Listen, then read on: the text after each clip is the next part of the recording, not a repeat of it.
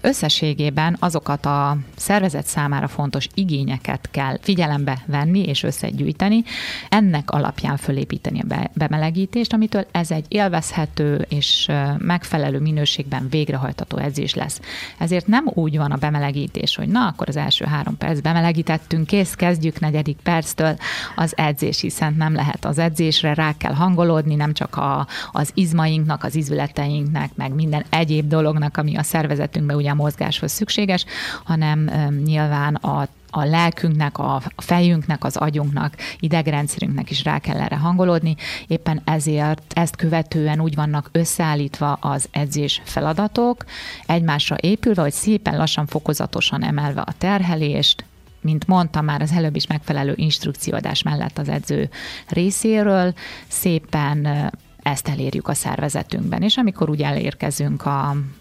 mondjuk a 15-20. perchez, ez ugye változó, onnantól kezdve egy olyan mértékű terhelést tud mindenki belerakni az órába, amilyet csak szeretne. Nyilván az aktuális állapotának megfelelően, szintén ugye az instrukciók által annyira jól személyre szabható, hogyha valaki tényleg erejeteljében van, beleteheti a maximumot, ha valaki egy kicsit fáradtabban, stresszesebben érkezett,